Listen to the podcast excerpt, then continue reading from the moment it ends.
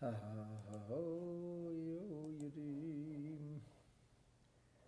hey,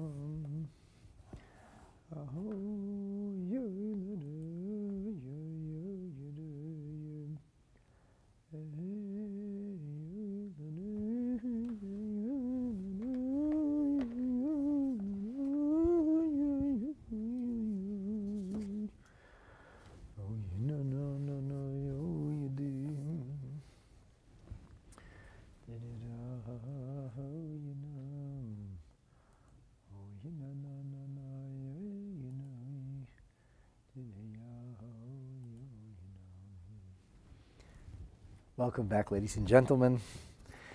Today, with Hashem's help, we are going to conclude this remarkable chapter of Tehillim, this remarkable psalm, Psalm 122. This is King David's ode to Jerusalem. That's a bit of a gross oversimplification, but that's, that's kind of what's going on here. David HaMelech is speaking about Yerushalayim, and he shares with us really quite incredible things about our holy and eternal capital. Now, if you might remember, the last time we were together studying this chapter of Tehillim, we talked about peace within. And today, we're going to be talking about my brothers and my friends. Because as David HaMelech, as King David, continues to pray for peace within, he kind of qualifies this. He says, I'm not praying for myself. I'm praying for the sake of others. The last two psukim, the last two verses of Psalm 122, verse 8. Lama'an achai v're'ai. David HaMelech says, it is for the sake of my brethren, or literally brothers, for the sake of my neighbors or my friends. Adabrana shalem bach. I ask that there be peace within you. Now, the word adabra literally means to talk. David HaMelech talks of peace, but he's talking to Hashem. This is a verbal prayer. And the verbal prayer, the entreaty is being given ear as he expresses himself to God, not for the sake of Jerusalem, but for the sake of brethren and friends or neighbors and brothers. What does that even mean? Whose neighbors? Whose friends? Whose brothers? Whose brethren? Who is David HaMelech talking about?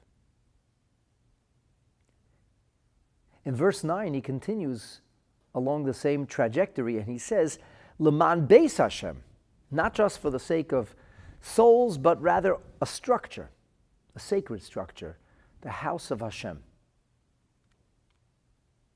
Avaksha, toivloch, I, I request, I ask or seek goodness for you.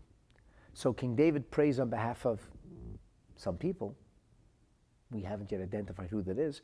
And he prays on behalf of a house, of a structure, of an edifice, either one that has not yet been built or one that has already been destroyed and will be built in a future. So, how do we make sense out of this? Why is it better to pray for a house that isn't extant when you can pray for a city that actually exists right now? Over the next hour or so, we will solve these mysteries. I think that when you will hear the incredible teachings of our sages that are connected to these verses, you will be uplifted and inspired. But there's only one way to find out. you got to stay with me. So I'm going to remind all of you who are joining uh, shalom back to Boca Raton from Rani, and it's good to see you, Valette. Anybody who's joining now, I just want to remind you that you can ask questions. And I do periodically glance at the screen, and I will try to read the questions and respond in real time to the best of my ability with Hashem's help. And if you aren't yet subscribed, this, please, this is a, a good opportunity for me to remind you that I'd be grateful if you would subscribe. YouTube.com forward slash Rabbi Mendel Kaplan. You're watching, so you've got there somehow. And if you subscribe, please enable notifications. All right, my friends, let's dive into this. So, where, where do we begin? We begin with Rashi. Rashi, he's, he's, our, he's our main man. So, Rashi says, Lema'an achai v'rei. They speak here on behalf of, on behalf of my brothers and friends, my brethren and my neighbors. So Rashi says, Lema'an, for the sake of, for the sake of Yisrael, for the sake of the nation called Israel. In other words, David is praying on behalf of the Jewish people. And King David calls us his brethren, his brothers.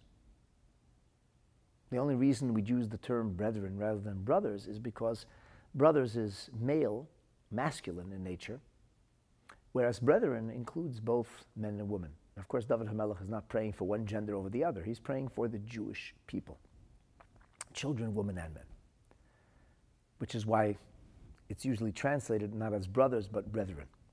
So David Hamelech prays for us, on our behalf, for our sake. It's as if he is kind of issuing a, a, a statement to his subjects. He's telling us that the real melech, the real king, never thinks of himself. The real king, the true monarch, thinks only of the citizens.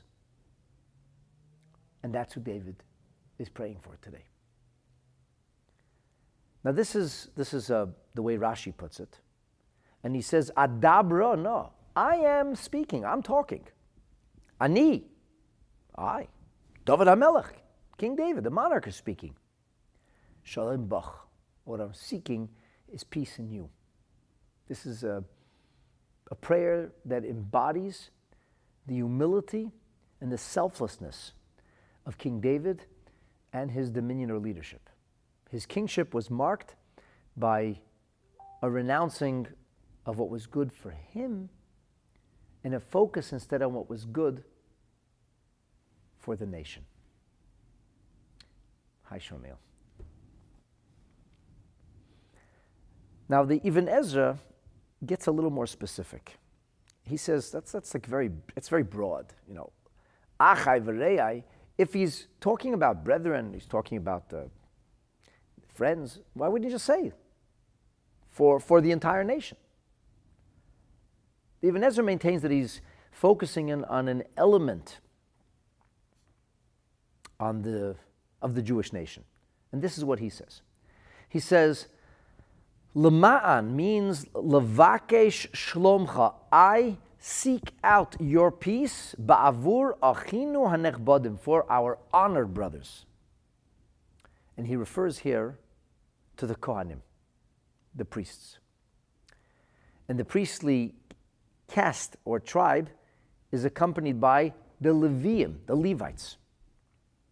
And the Kohanim and the Levium were always joined by pious members of the nation of Israel because you can't bring an offering without the Baalim, without the people who own this offering or how, who are bringing this offering without having representation.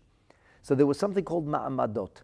There were select members of the Jewish nation from across Israel who would go to the holy city of Jerusalem and they would spend a week immersed in prayer and Torah study, doing nothing else, to represent the nation. And they'd be there, they'd be present in the Beit HaMikdash when the offerings, when the daily korbanot would be brought.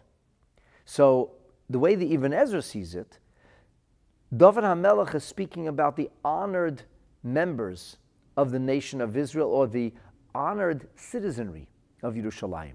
And he says, I'm not just praying for, for myself, but I'm praying for Achino Hanechbadim, for our honored brothers, the Kohanim, the Leviim, and Chasid Yisrael, the pious of Israel, Hadarim Yerushalayim, who dwell in the holy city of Yerushalayim. Along with the words of the Ibn Ezra, I found it interesting that Rabbeinu Yosef Chiyun, as mentioned many times, he was the chief rabbi of Portugal, Rebbe, a teacher of the Abarbanel. He says something very similar to Ibn Ezra. He says, Lo ba'avur atzmuscha. I'm not praying for you, meaning the city. I'm praying for the citizens. So it's, it's soul over structure. It's not a municipality, it's the people, the citizenry that he's concerned with. And he says, B'nai Yerushalayim, the proverbial children of Jerusalem. You know, like the son of a city, the daughters of a city. So this is the inhabitants of Yerushalayim, Hasheichnim b'soichich, who dwell within you. So David HaMelech pays praise not for pavement, but for people. And that's the statement that he makes. Of course, Rashi sees this in a much broader context. I mentioned this um, a couple of episodes ago. Elie Wiesel famously said, when the Jew comes to Jerusalem, it's a homecoming. Because in truth, every single one of us is ever linked to the city of Yerushalayim. So if you're going to pray for Bnei Yerushalayim, the children of Jerusalem, it's not just going to be those who have an address or a P.O. box in Jerusalem. Ultimately, that represents all of the nation of Israel all of Am Yisrael. And this is David HaMelech's message. He prays not for himself, but he thinks of others. Rabbeinu David Kimchi, Radak, takes this in a bit of a different direction.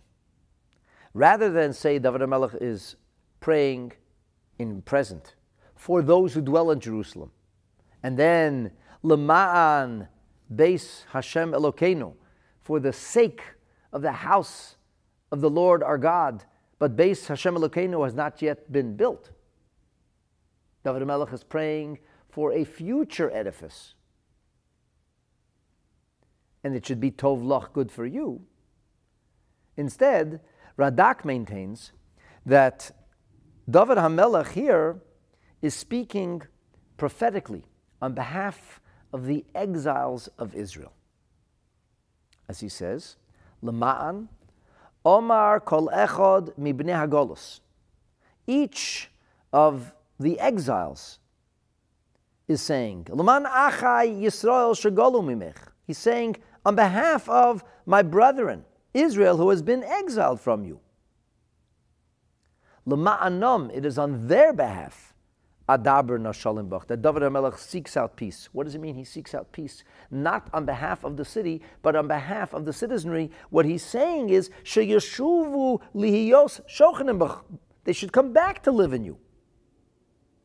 The Oid, furthermore, not only is he praying for a citizenry that has been exiled, for a nation that is bereft of their holy city, of Yerushalayim, but he's praying, Leman Beis Hashem Elokeinu but there is no Beis Hashem Elokeinu. If we're talking about the exiles, the house of Hashem lies in ruins. It's been destroyed. Indeed, says Radak, that is, of course, the case. And what he's praying for is oid. Not only is he praying that the children of Yerushalayim will come home, but Laman Beis Hashem Elokeinu hachorev. For the city of Jerusalem, that her citizenry be restored, for the house of Hashem that is presently destroyed. Avakesh meHashem Yisbarach Tov Ba'avurach. I am asking of God on your behalf. So he's not praying for the pavement, praying for people. he's not praying for stru- structures, he's praying for souls. But then again, at the end, he is praying for a structure, but this is not an ordinary structure. That's the structure of the sanctuary, the house of Hashem. So he prays that it should be good for the house of Hashem. And as we will see later on in this episode, the welfare of the people and the welfare of the Beis Hamikdash are not mutually exclusive.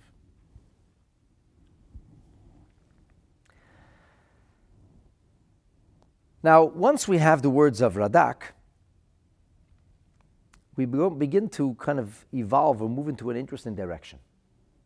And from Radak, we'll take a look at the Mitzudot David. And he says the following Laman achai v'reyai. This is no longer King David praying. King David prophetically speaks about the prayers that the exiles will offer. Kol echad hagoyla It is as if the exiles, in their yearning to come home, will say, Lo bavuratzmi. It's not about me. It's not about because I want to come home. Bilvad. Of course, I want to come home, but it's not just about me.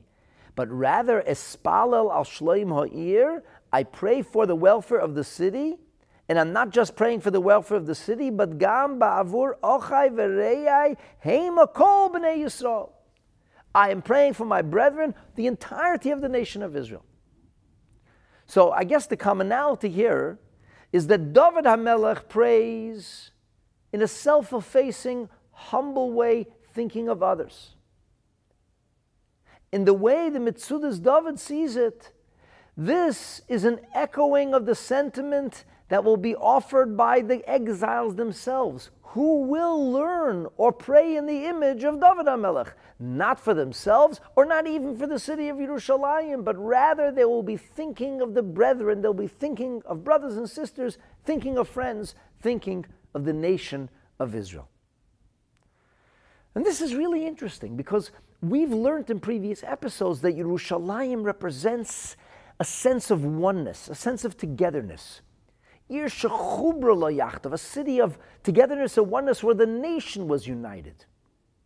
A city that wasn't owned by any particular tribe. Rambam, Maimonides and Moreh Nevuchim raises the question why is it that the scripture alludes to Jerusalem but never points a finger at it? He says there are three reasons. He says if Yerushalayim would have been mentioned, every one of the tribes would have been fighting over Yerushalayim, and that would not work. because the city of Yerushalayim has to be in the possession of the nation. Indeed, about Yerushalayim, it is written, Lo. It was not divided amongst the tribes. He says, if the city of Yerushalayim would have been identified, the nations of the world would have done everything they could to prevent us from coming to the city of Yerushalayim because they would have understood that it is the secret, the soul of the Jewish people.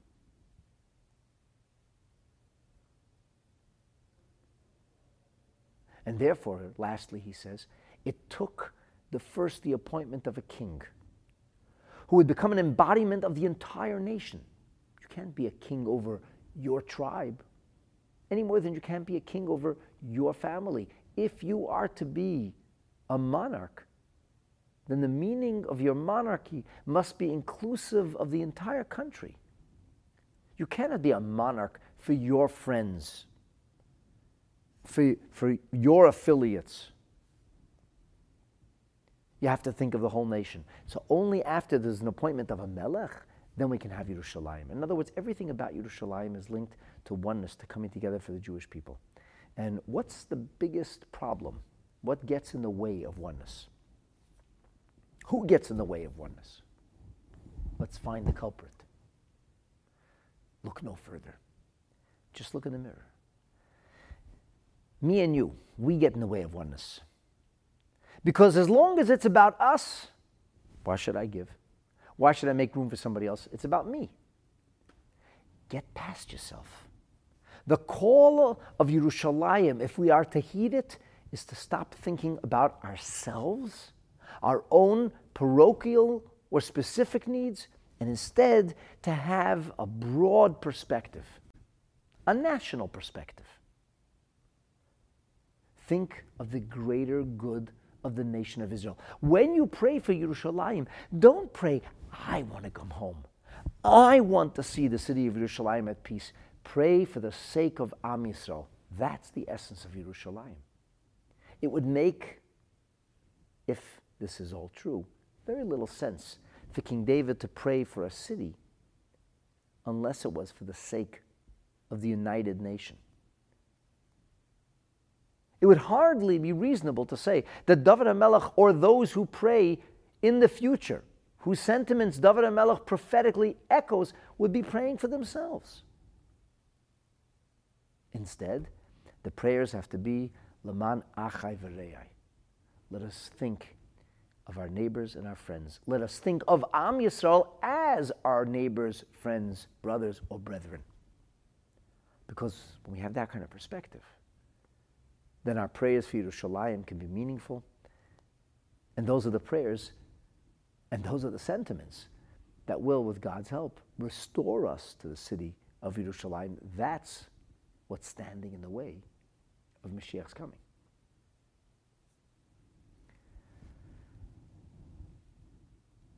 Now, all of this is about David HaMelech praying.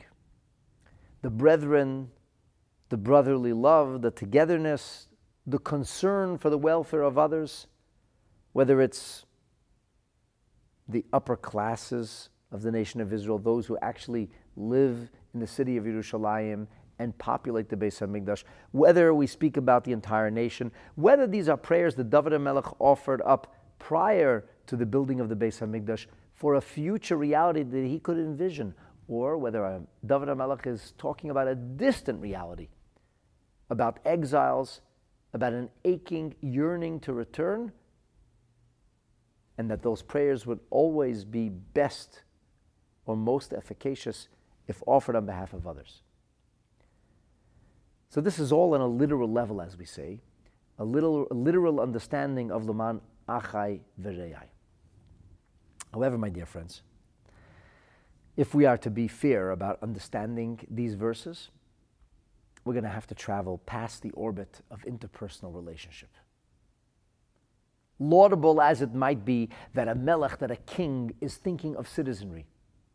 Praiseworthy as it is that exiles think not of their own aching loneliness or distance, but rather, the truth is that the brothers or brethren, that the friends or neighbors being referenced in this psalm are not talking about a kinship between people, but rather a sibling kind of relationship between us, the nation of Israel, and Almighty God Himself. Does that sound unreasonable? Well, consider this. I'm going to introduce you to a slew of sources, and you'll hear source after source about this unique sibling relationship, or at least the frame or terms of a brotherly connection between us and the Creator. And of course, that has to be understood. I can wrap my head around King David, my king, caring about me and choosing to see me as his brethren. I'm honored by it. How could that be appropriate when we're talking about God? So let's begin by actually looking at the sources. And I'll try and quote them for you in an accurate fashion. We're going to begin by taking a look at Maseches Kala Rabasi.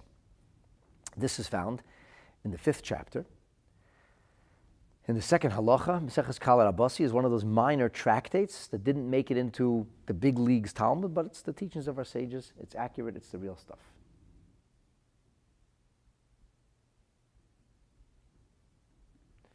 So Matthew is talking about um, Israel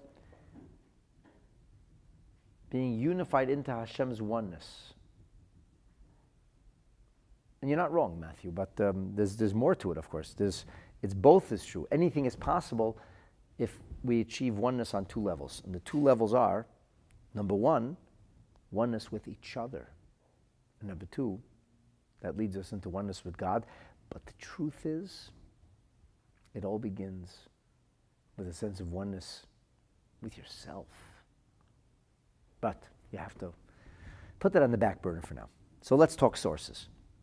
Meseches Kala Rabasi.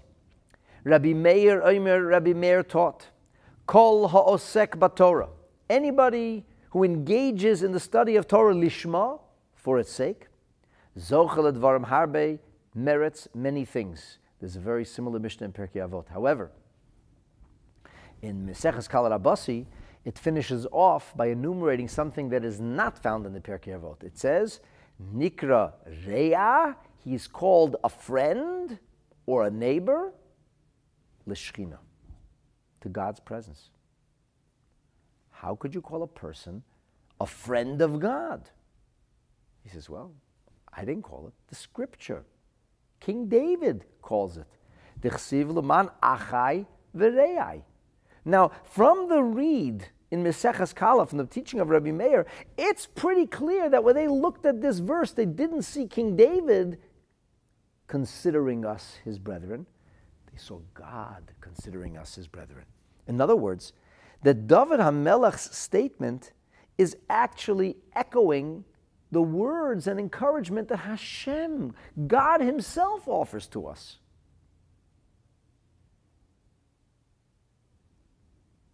Here are the words of the Mechilta, the Rebbe Yishmael. It's in the third parsha. It says, and I quote, Rabbi Hanania ben Chalnisi Oimer, V'aloi kfar hichtavti, I have already written, ach letzara yivoled. What does this mean? This is a verse that is found in the book of Proverbs. In the 17th chapter of Proverbs, chapter 17, verse 17, the Pasuk says, B'chol Ace oyhev horeya. The friend, the real friend, he loves you at all times.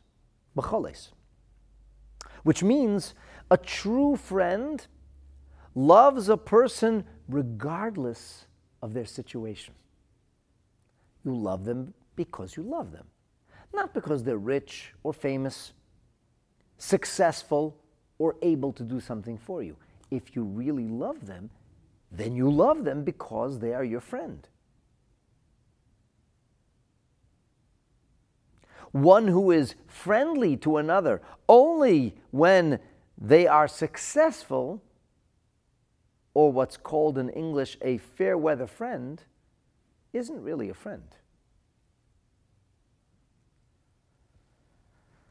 V'ach letzara yivaled, and a brother is born for adversity, for tzara, for difficulty.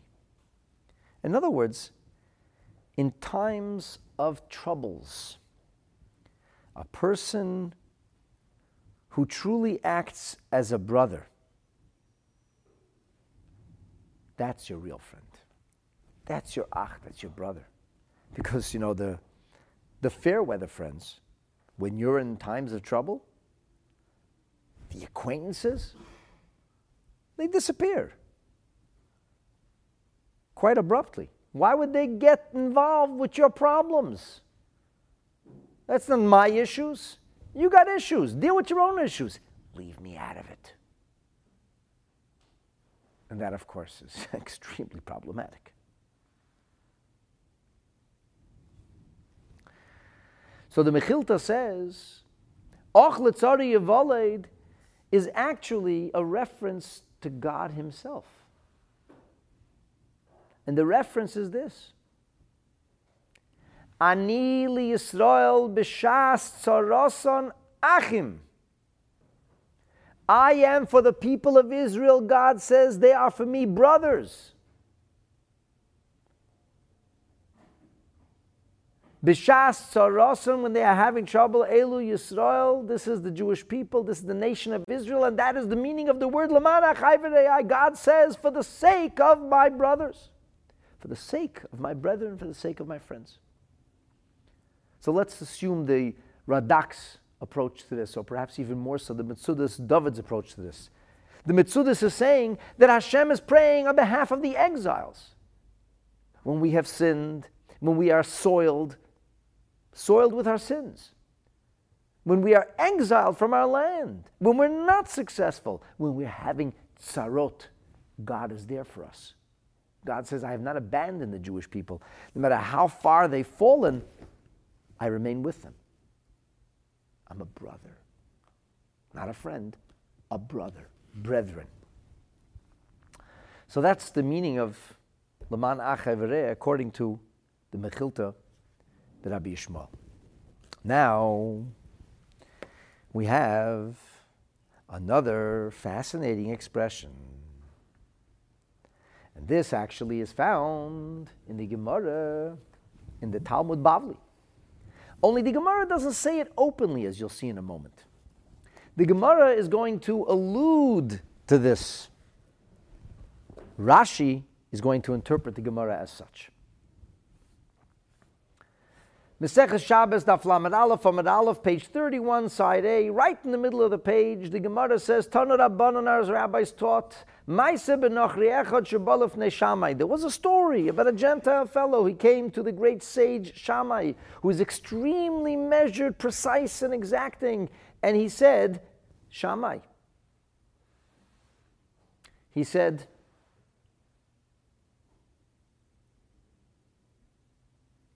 Gioreni almanas shetilamdeni teire shebechsav. Sorry, I, I, skipped a word over here. Uh, there's a number of different conversations that happen in the Gemara. I'm skipping ahead a few lines. Convert me, bring me under the proverbial pinions of the Shekhinah of God's presence as a Jew, but on one condition you teach me the Torah when I'm standing on one foot. And even if you're a yogi, how long can you stand on one foot for? So Shammai was not impressed. He felt this fellow was disrespectful. He used a yardstick to push him away. He had a yardstick in hand, he pushed him away with it. Then the same man came to Hillel and he said, Giyaire. So Convert me, but that's my condition. Omar Lei. Hillel responded to him and said, The Allah soni What you detest, don't do to your friend. What does that mean? So Rashi tells us, aha, you want to know what that means? All of Yiddishkeit is don't do to your friend what you yourself detest. For this, you must take a look in the 27th chapter of Proverbs. In Mishle, there it says, this is Mishle Yud Zayin, Chav Zayin, Peire eh, Pasuk Yud. It says, Re'acha, Ve're'a avicha al tazav, which literally translates as, do not forsake your friend or your father's friend. Don't forsake your friend. Stay faithful. So Rashi says, who's that talking about? Who's your friend? Who's your father's friend? Kodesh Baruch. This is God. You want to know what the essence of Judaism is on one foot?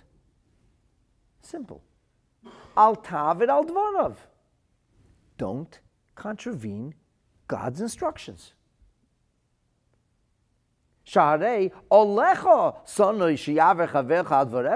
When you give instructions, you don't like being ignored. Don't ignore God. In other words, what Hillel said to this fellow is, You want to know what Judaism is? The man said, I'm looking for inspiration. I'm looking for kindness and sensitivity. I'm looking for spirituality. I'm looking for community and communion. Hillel said, It's very simple. You want to be Jewish? Follow orders. Do exactly what God wants you to do. Don't ignore God. It's very simple. You like when people ignore you? You like when your requests are not responded to? Don't do that to God. If God made requests, which is what a mitzvah are, God gave us instructions, do what He said.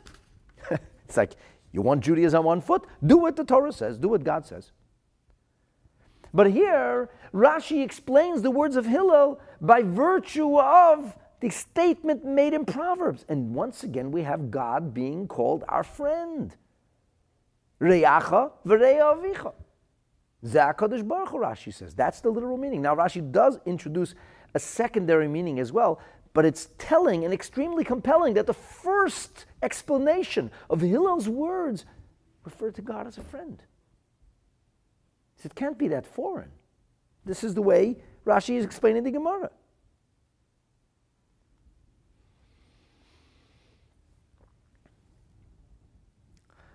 The words that Rashi says can best be understood if we actually take a look at the Medrash. Because the Medrash Rabbah is where we find this teaching and the explanation of Re'acha v'Re'a Avicha.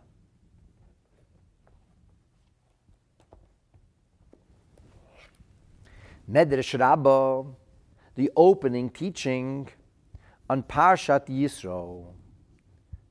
The Medrash says, and Yisro, Jethro, heard. What did he hear?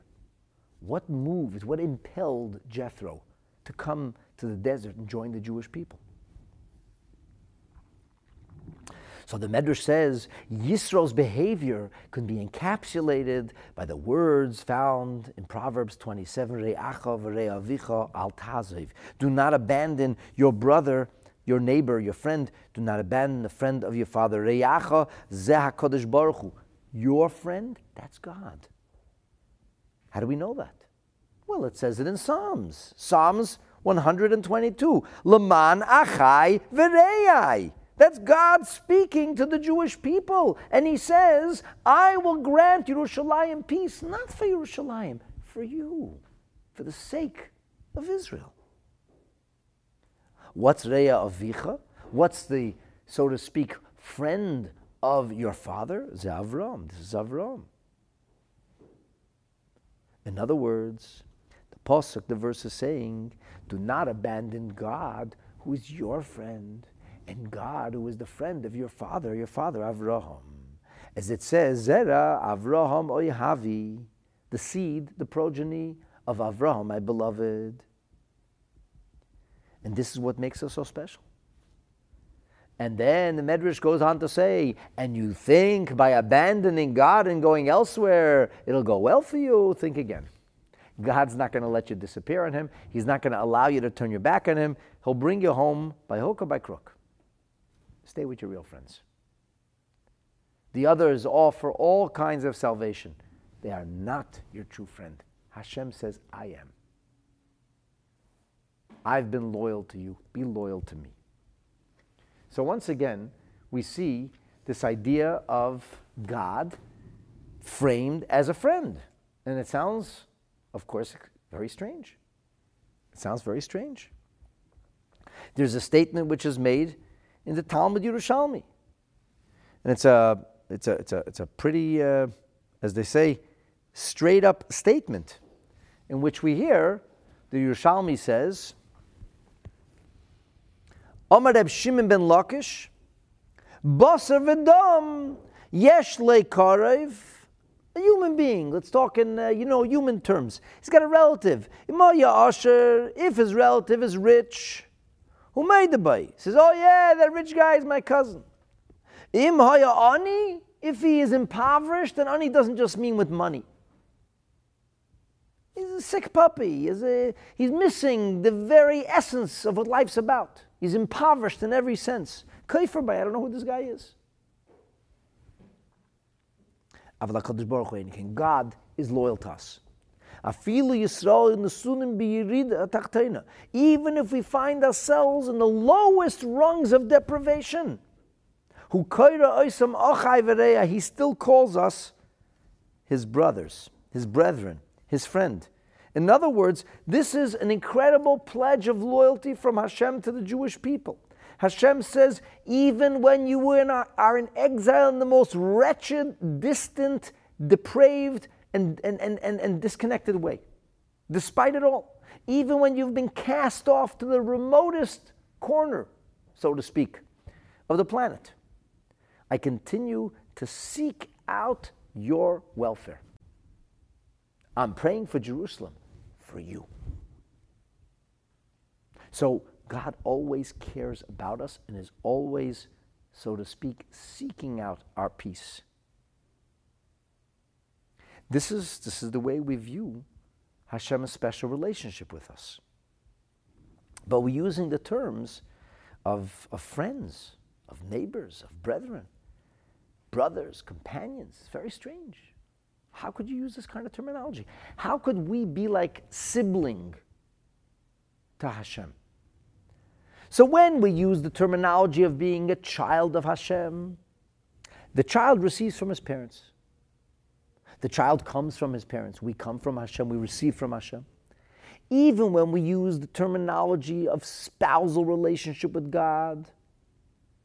So traditionally, the male female dynamic is seen as benefactor recipient. And this is perhaps best highlighted or seen most clearly when we talk about the most important thing any man or woman can do together. That's to build a marriage and have children, have a family. The male contributes, the female absorbs, receives, and develops. So, this is our relationship with Hashem. Hashem gives us, He seeds us, He gives us the basic building blocks it's our job, it's our task to develop and to nurture, to turn what Hashem gives us into sublime holiness. And He gives us instructions and wherewithal and empowerment. But the, the, the, the idea that we should be in this, so to speak, metaphorical spousal relationship is not that difficult to wrap one's head around. The parable can easily be depicted. But when we talk about like uh, a sibling, we're, we're brothers. Brothers means we come from the same source. Siblings are from the same parents. Brethren, there's a sense of equality. How could we speak in terms of equal Pascal when we're talking about God? It's a good question. It's such a good question. The Alter Rebbe himself asked this question. There's a fascinating mimer from the Alter Rebbe. It's in a fascinating book, which is called Maimori Admur Azokin on Maimori Razal. Different s- sayings or statements made by our sages. And the Alter Rebbe offers Hasidic mystical insight into conundrums that rise from the words of the Mishnah, the Talmud, the Medrash, the teachings of our sages.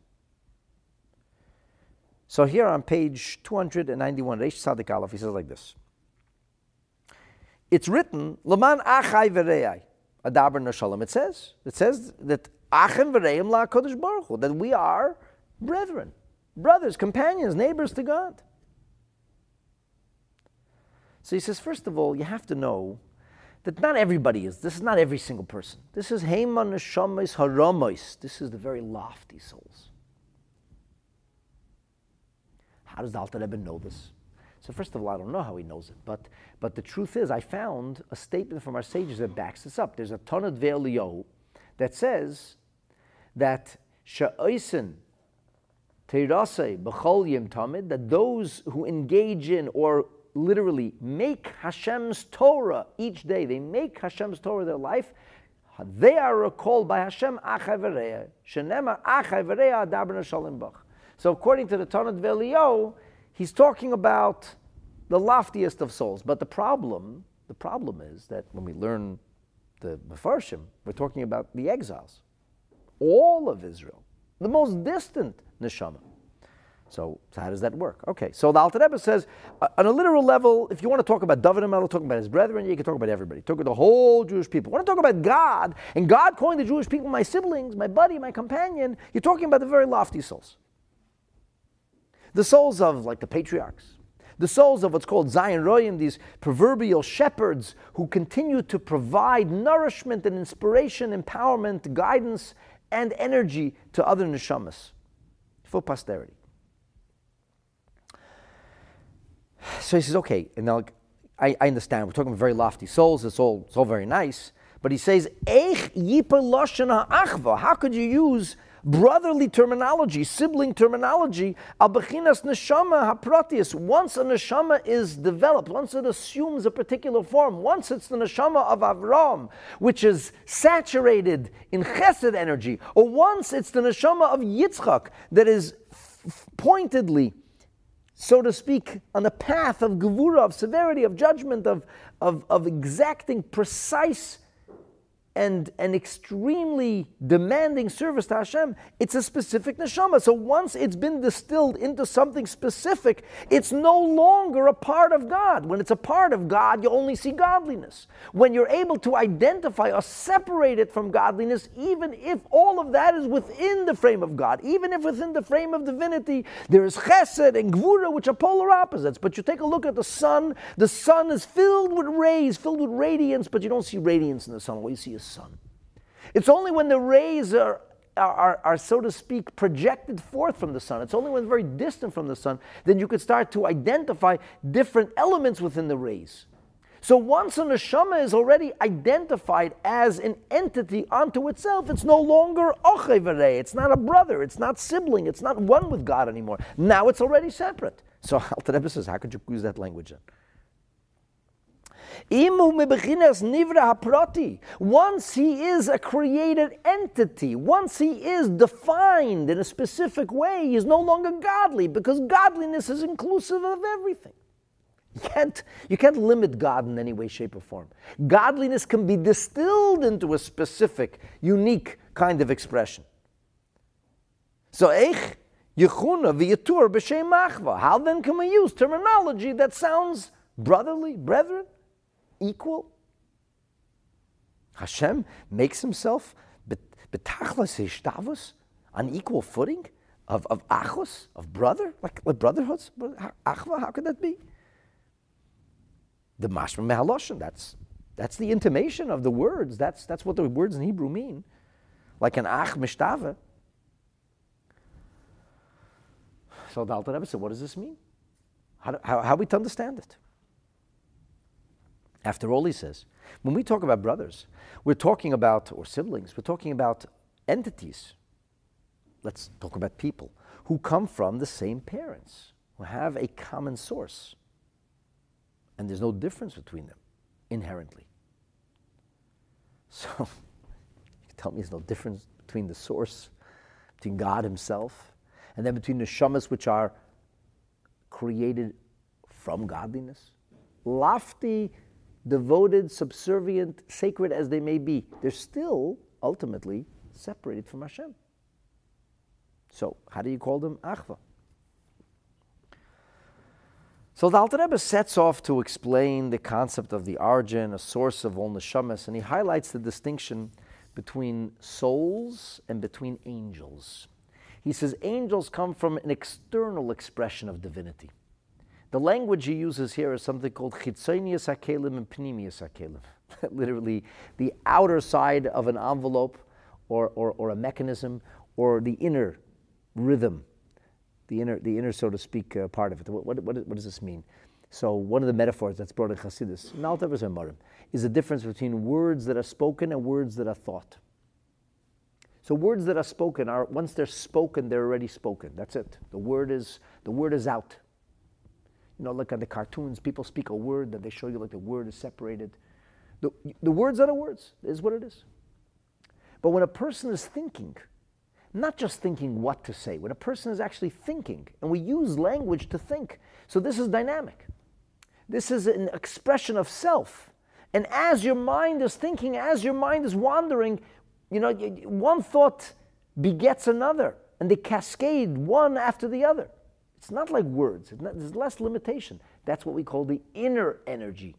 So if you wanted to talk about articulation as a vehicle, as, a, as an envelope, as a convention of, of, in which one articulates the deepest inner consciousness and awareness, there's a big difference between language as it's being thought of, the language that's used in thought, or the language that's employed in speech.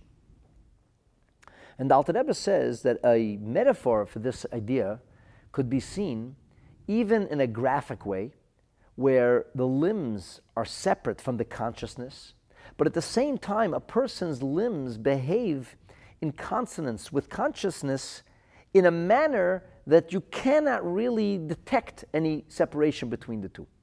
The rotzen, the will, is so powerfully connected to the whole body that the body acts in perfect synchronicity with what the will wants. So you can't really see a difference between the limbs and between the consciousness or the will desire of a person because the body moves instantaneously in keeping with the will of the person.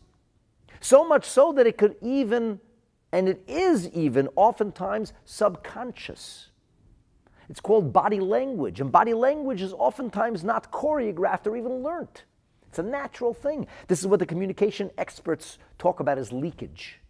They say if you're not trying to hide or conceal what's inside, you are going to be leaking it all over the place. Your body is acting it out. When people are defensive, they will assume a certain stance. When people are open, you'll know it from their body language.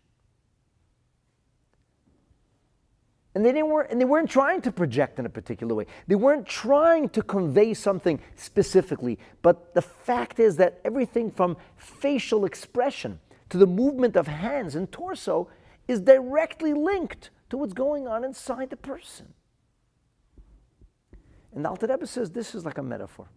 The body is separate, it's not consciousness, but they seem to be in perfect synchronicity. And this, he says, perhaps is the way we can understand the concept of a sibling reality with God. Not that we are God, chas v'shalom. Not that the holiest souls are God, but the souls that are so holy, so close to God, that what they do is but an expression of God's will.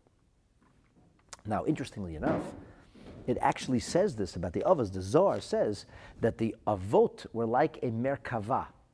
A Merkava is a, literally a vehicle. So the wheels are going to go whatever direction the driver is taking them. The vehicle doesn't have a will of its own. The vehicle becomes an extension of whoever's driving the vehicle, much like the body becomes an extension of the consciousness, the thought, and the awareness, the desire of the person who inhabits or is embodied in that terrestrial fashion. So, this is the meaning of oneness with God. And here's the thing we seem to be speaking about achai v'rei, leman achai v'rei. At the same time, we seem to be speaking about Beis Hashem Elokeinu, as if the two are somehow linked. They are. Here's a beautiful teaching from the Mittler Rebbe, the second Rebbe of the Chabad dynasty, the Alter Rebbe's eldest son. This mimer is in a, a book of Hasidic discourses called Torat Chaim. It covers the parshiot of Bereshit, the book of Bereshit and the book of Shemot. And in the Maimer in Teres Chaim on Parshas Truma, the Mittler Rebbe talks about the imagery of the cherubim. And this is based on teachings of the Alter Rebbe, which are ultimately rooting in teachings of the Baal Shem Tov, which are explanations of the words of our sages, that the cherubim represent the idea of Am Yisrael and Hashem in this like sibling fashion. Because they're ponim el ponim. In the language of Kabbalah, when Zah and Malchus are eye to eye, rather than they have a lateral relationship, rather than a vertical relationship. They're not receiving, but they're on an equal footing, on the same cover of the ark. From there come the cherubim and they're embracing. So, in order to understand this better, the Mittler Rebbe says, let's go to Psalm 122. Aha, that's good for us. He's going to talk about Laman Achai Adaber Shalom And he says, Mashma, the intimation of this verse is not only that the holiest of tzaddikim, the most rarefied of souls, can be referred to in sibling syntax, but rather the Knesset Yisrael, the source of all souls of Israel. Perhaps not you and me as we appear in this particular embodied iteration, but at our source, all souls are called Achim Mamish Baruch And he says this is a pillar. The gulf between creator and created, finite and infinite, is Im- unbridgeable. It's a gap that can never be closed. What does it mean that we are on a sibling or equal footing? What does it even, how could you even use this kind of terminology? And he says, why do we follow right away with Lamam Beis Hashem Elokeinu. And the Mittler Rebbe goes on to, to say to us like this. He says you should know whether when a Jew came to the Beit HaMikdash, he was elevated to his or her zenith of their spiritual potential. And therefore, when a Yid came to the Beit HaMikdash, which is called Toiv, Lamam Beis Hashem Elokeinu, that a, a person became absorbed into the oneness of God. They would shed their own individuality, they would shed their self interest, and then the neshama would be able to express itself in the purest, the most innocent of ways. So much so, they would feel a sense of rapture, a sense of ecstasy, a sense of literally melting into divinity, into godliness. And he says, when can the Jewish people attain this level, this cherub like level of proverbial equality, oneness with God? It's kasher beis Hashem Elokeinu when you have the Beis Hamikdash. But bisman hagalut, in the time when we are exiled, and exile is not only a geographic thing, it represents a state of spiritual and material being. We don't have Beit Elokeinu, so what happens then? Then Eretz Yisrael, then the land of Israel is not as it should be, and as such, Bnei Yisrael are not as they should be, and we cannot be called Ochem Verei. However, he says, there is a verse in the scripture that says, Mi kochli, and it means who will allow me to be as a brother. This is a pasuk in Shir in the beginning of the eighth chapter. If only I could be like a brother. And he says, this is what's being spoken about during the time of Galut. So the Jewish people yearn for that closeness with Hashem. But he says, that's unreasonable. How, in the time of Galut, when you don't have a Beit HaMikdash, could you have that kind of closeness? The Mittler Rebbe says that this is the meaning of a famous statement which is made in the Gemara Masechet Bava Basra that says that since Hashem's holy house has been destroyed, and since the Holy of Holies is no longer, and there are no longer any cherubim that we can see, since then, the strictures of Jewish law, the halacha, that's where God is to be found. And the Mittler Rebbe goes on to explain that when a person studies Torah, so much so that he connects to the essence of the Torah's message, and he's able to translate the, the, the, the theory and the concept from an abstraction into a practical, real time lesson. What you're supposed to do, what the halacha is.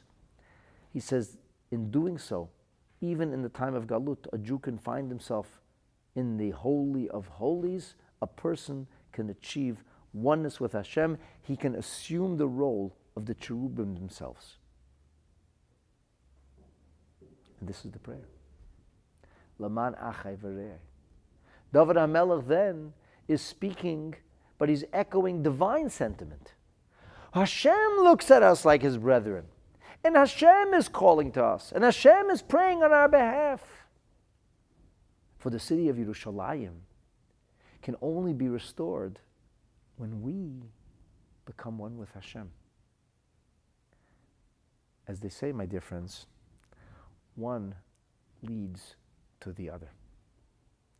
And I want to wrap up today's class with a beautiful teaching that I found in the Me'am Lo'ez. It's, I believe, from the Sefer called Keflayim Lateshia. He says, How do we understand all this? Everything we just talked about, God is our sibling and we're yearning for closeness. Like, what, what does it mean? And, and why is that the way King David finishes his prayers for Jerusalem? If I pray for Jerusalem, I pray for Jerusalem. Why is it so important for me to pray for Jerusalem by thinking of the welfare of others and praying for Achai? So he says like this. Perhaps all of this can be understood by means of a simple parable. Moshel Let me tell you what this is like, he says. Think of it this way. Adam sha'asa binyan gavayamari, the person built an enormous tower. V'kara uman, and he calls a carpenter, a builder, and he says, I want you to fix steps. Want you to create a staircase. Maybe a spiral, I don't know. Find me a, a, a way, steps for me to be able to climb the tower. Histakel ha'uman begoiva habayas, he looked at the height of this tower. Now, this is before the days of elevators. Try to think about that at a literal level, actual steps. And he said, How am I ever going to reach the top? He said, It's very high. So the person who saw the services said, Look, am I asking you to start on the top? Haskil min Let's start the climb from below. Let's start from below. V'telech, and we'll move. Vitala, we'll move up. Mila, mila, step by step. And eventually, we'll reach the top of the tower. And he says, here is the metaphor. This is the message. Im onu roitzim lizkais bis olenu.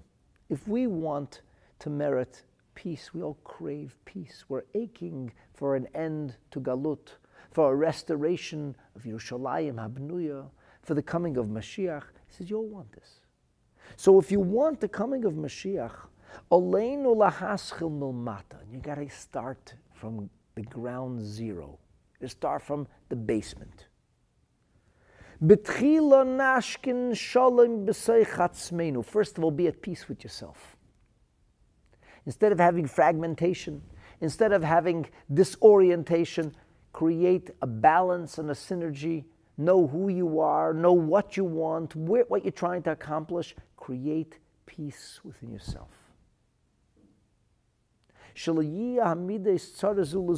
Your own inclination, behavior, or emotions should not be in a state of disunity. Create inner peace as we talked about in the previous episode. Inside peace. And then you're at peace with yourself. So then, bekedev b'nei beisenu. Get into a state of peace with your own loved ones, with your family.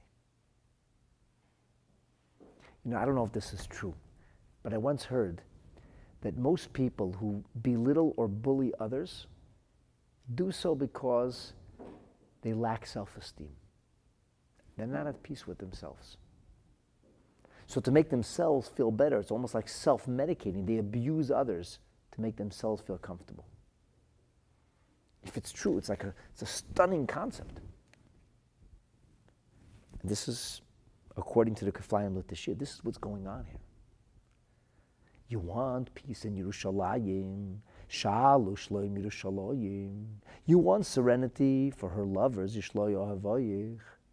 We said, Yihi Shalom B'chelech, Shavo B'amar There should be peace in your environs, in your palaces. Says the Keflayim Latishia, that's why we follow up with the words, Laman, Achai Are you at peace with God? Do you feel that sibling relationship? Are you living in consonance with the will of Hashem? Or do you have inner struggles and demons and issues? You need to overcome that. And you need to be at peace with Hashem and at peace with yourself. And once you're at peace with yourself, then you can radiate that outward to be at peace with the members of your family. And if you're at peace with your own family, you can be at peace with your community. And then then we're reaching a level of peace on a more broad and encompassing fashion. And then we can say to Bain Shalom, Sim bring us peace, right? As it says, Barcheinu Avinu, bless us, Kulanu Ke'echot, because we're at peace with each other. And he says that's also the meaning of the verses we said before. We spoke about Yihi shalom b'cheilech. We talked about cheil as a wall, as a, as a rampart of sorts. He says the word b'cheilech can also come from the word strength, like chayil. And he says, Sim shalom nafshecha. Be at peace with yourself. Make peace within your own inner strengths, with your own inner abilities. And then that bring it down to Armanasech, your palace as a euphemism for the house you live in. As they say, every man is a king in his castle your castle, your palace, your house, your family, your loved ones. And And then says the Keflayim Latishia. Then you can have Achai V'rei. Then you can speak in a altruistic kind of way. Then you can pray on behalf of others, for brothers, for brethren. And you can seek out the peace of all people. You made peace with yourself. You're at peace with your family. You're at peace with your community. You live with a sense of love and care and concern for Am Yisrael. Ah, now we've arrived. Now we can expect and ask that Hashem rebuild His holy His house. Hashem should be good to us. Give us goodness.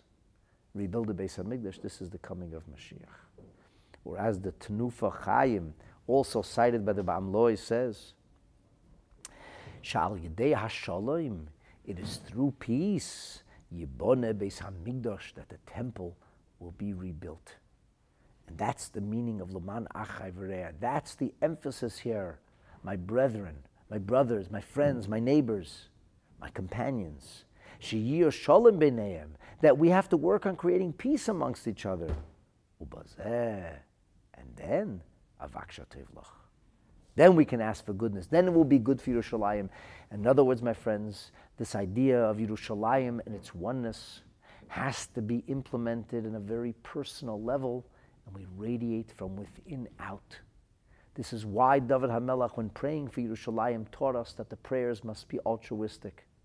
That whether it is the Bnei HaGoyla, the exiles who are praying and shouldn't focus on their own pain, but rather the aching yearning that is felt by their brethren, the nation of Israel. Whether it is David HaMelech praying in his time for the people he knew, it wasn't for himself.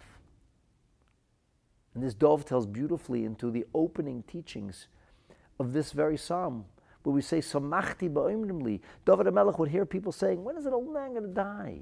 When will I be able to go to Beis Hashem Elokeinu? That was the opening volley of this extraordinary psalm. Samachti ba'imrimli Beis Hashem Elokeinu. David HaMelech didn't get offended. He said, that's good. They want to be in Hashem's house. That's a good thing. King David became a paradigm for self transcendence. We all need to try to be a little more like David HaMelech.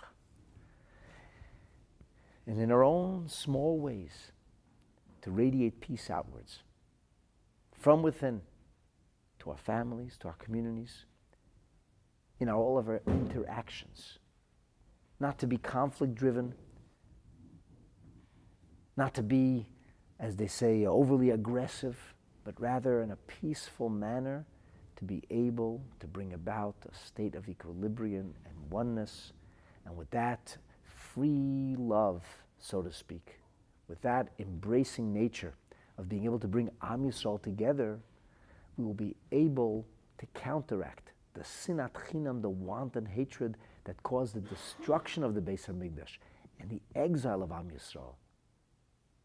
In this spirit, with Hashem's help, we will b'mheira u'bi'amenu very speedily and in our time be brought home to Yerushalayim, to be in the city of oneness, in the third base Beis Hamikdash, to feel that sense of kinship and oneness, to melt into God, as it were, the Achai V'Rei Makadosh Baruch Hu, the coming of Mashiach b'mheira u'bi'amenu. Amen. Thanks for joining. I hope you found that uplifting or at least inspiring. And again, I'm going to ask you if you haven't, please subscribe, enable notifications, and spread the word to family, friends, and community. I look forward to seeing you back. Have a beautiful day.